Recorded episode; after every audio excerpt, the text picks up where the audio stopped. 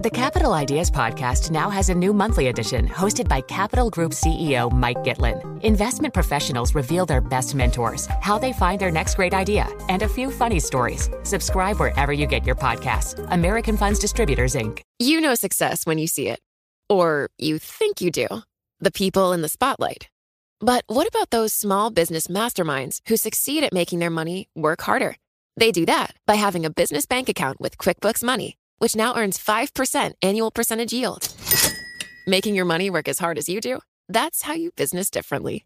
Learn more about QuickBooks Money at quickbooks.com slash 5APY. Banking services provided by Green Dot Bank, member FDIC. Only funds and envelopes earn APY. APY can change at any time.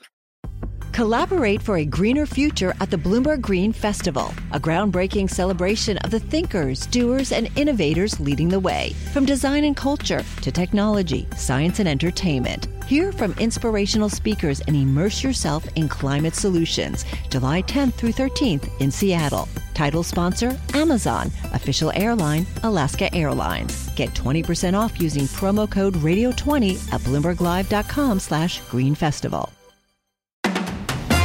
Bloomberg Daybreak Europe, weekday mornings at 6 a.m. on London DAB digital radio and on demand via the Bloomberg Business app and BloombergRadio.com. Now, to delve deeper into the main issue of the week, really, here in the UK and globally, Chancellor Kwasi Kwarteng last week set out an unfunded £45 billion tax giveaway on top of an energy bill rescue plan costing, we think, £100 billion across a couple of years.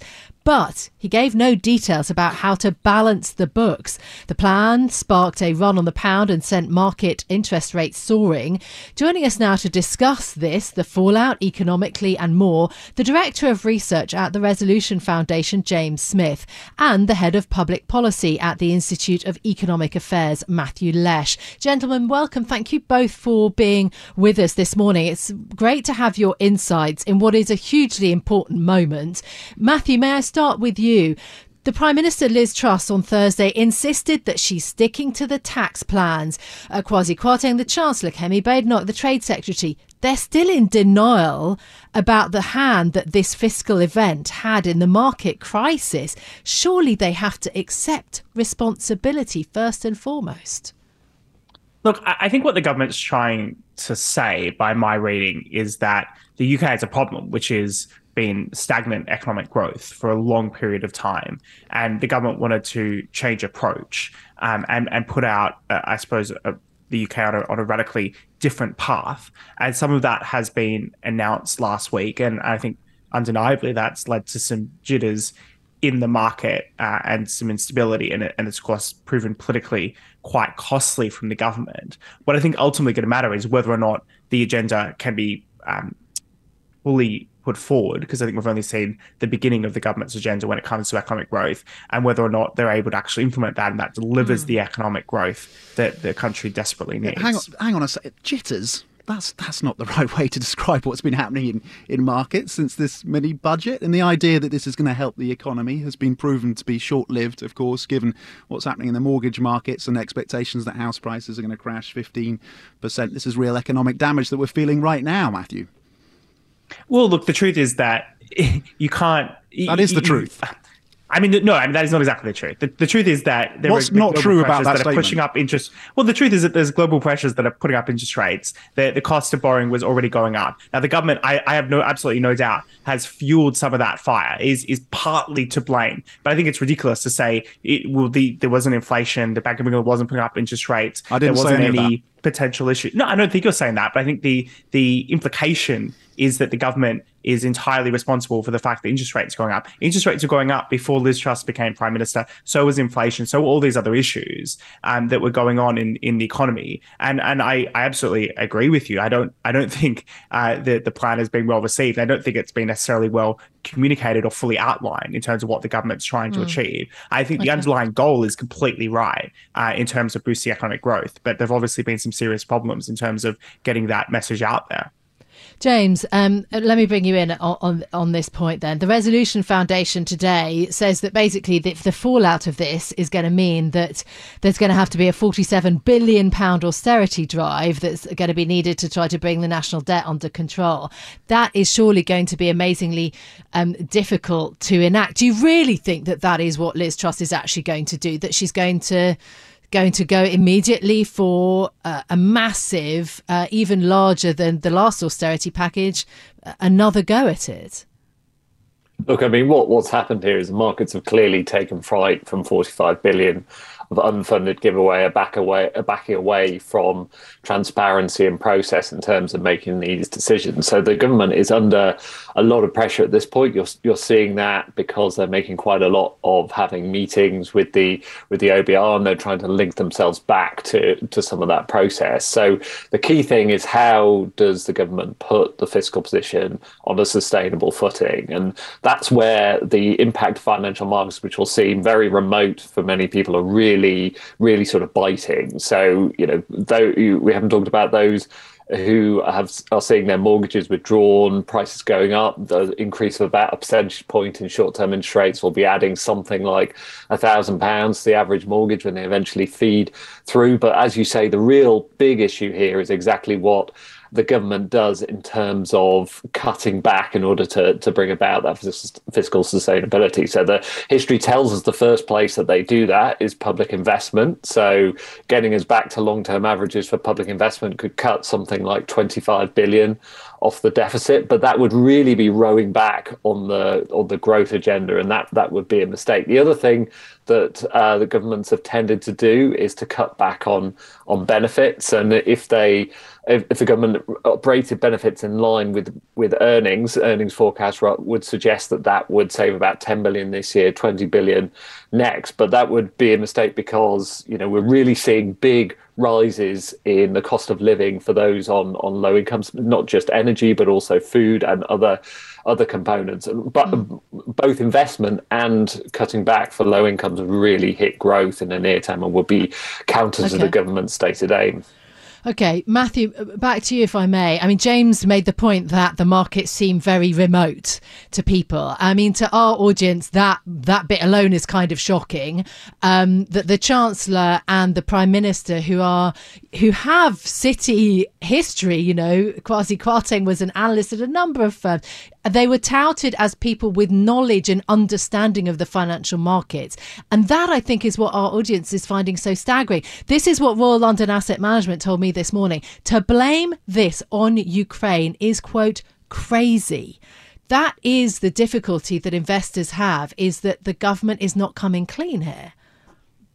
Yeah, look, I mean, I think I think the government should be absolutely honest and needs to be clear. And I, I think they made a mistake in terms of announcing a whole number of uh, spending promises and tax cuts. We should remember that the biggest chunk of this is the the broadly approved of idea of freezing energy bills, mm. which is extremely costly. It's a, a kind of a, an unlimited unfunded guarantee, which is substantially increasing debt. And you add on top of that all this tax cuts. It's not an ideal um, contexts to be announcing those changes. And they, they did that without necessarily putting forward, as has been discussed, a, a forecast from the OBR or what they were going to do on the spending side. And now mm-hmm. I, I suppose that needs to be addressed. Um, and then I think additionally to that, and perhaps more importantly, they, they need to tell a persuasive case about regulatory reform because this is the the underappreciated part of what the government's trying to do, which is it's it's putting effectively a down payment on growth by cutting taxes that it, thinks are going to discourage investment, like increasing the corporate tax, for example.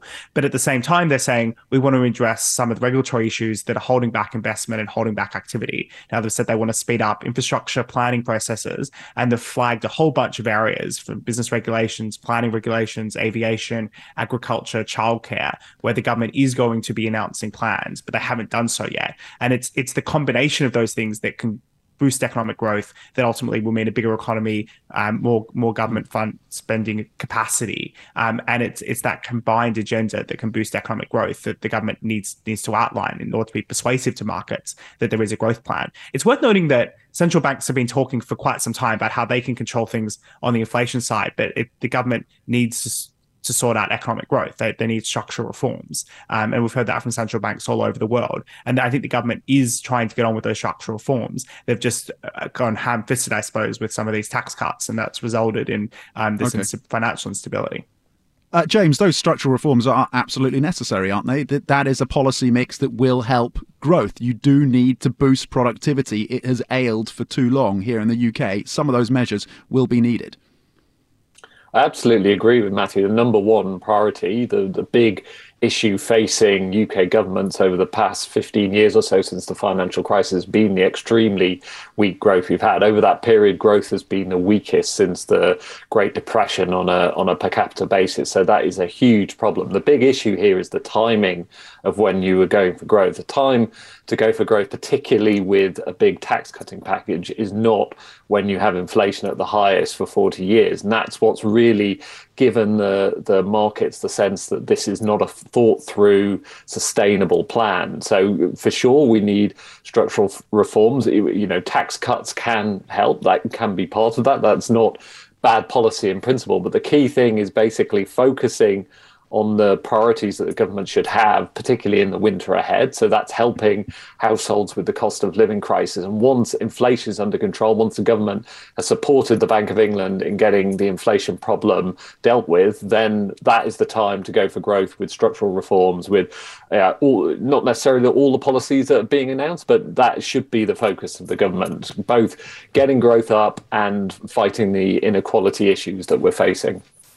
Matthew, um, the polling, lots been made of this this morning. Um, Labour 33 point lead uh, from YouGov, Survation 21 point uh, lead, Delta Poll 19 points. Uh, I mean, we all saw the Labour Party conference just a few days ago with Keir Starmer, you know, a complete change of fortunes, really. I mean, after 12 years of Conservative government, is there sort of an acceptance that after the Boris Johnson tenure and this kind of self inflicted financial crisis, that actually Truss is not going to last very long.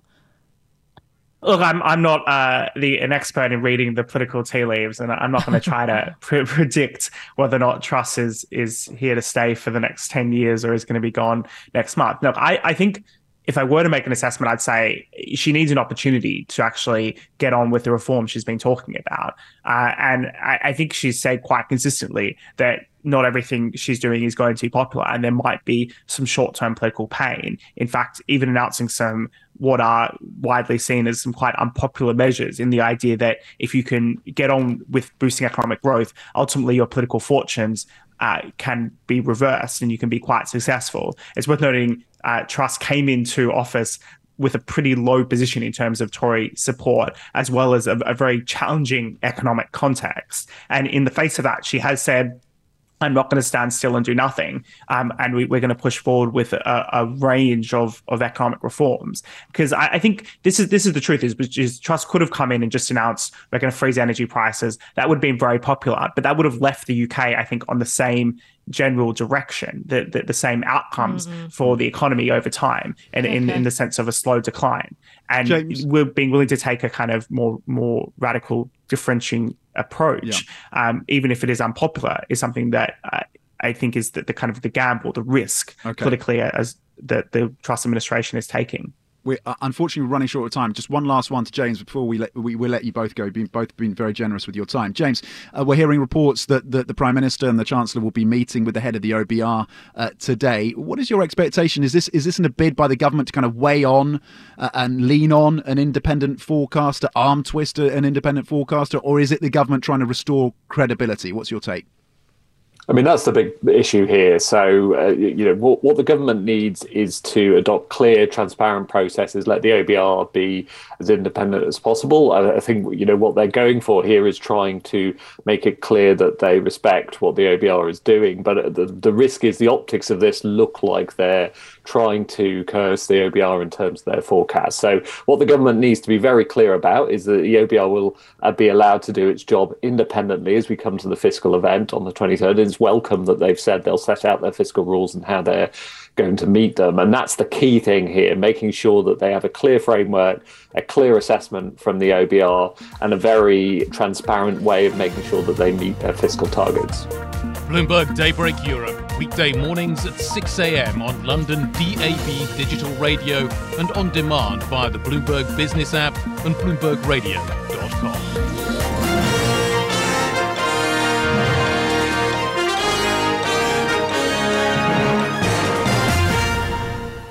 Hi, I'm Ron Kruszewski, Chairman and CEO of Stifel. Financial advisors, let's face it, if you're not growing your practice, you're losing market share. Stifel is a growing, entrepreneurial, advisor centric firm built for successful advisors like you. There's a reason why 148 financial advisors joined Stifel last year. Come join us and find out why Stifel is the firm where success meets success. Visit www.choosestifel.com. Stifel Nicolaus and Company Incorporated, member SIPC and NYSE. Collaborate for a greener future at the Bloomberg Green Festival, a groundbreaking celebration of the thinkers, doers, and innovators leading the way. From design and culture to technology, science, and entertainment. Hear from inspirational speakers and immerse yourself in climate solutions. July 10th through 13th in Seattle. Title sponsor Amazon. Official airline Alaska Airlines. Get 20% off using promo code Radio20 at BloombergLive.com slash Green Festival.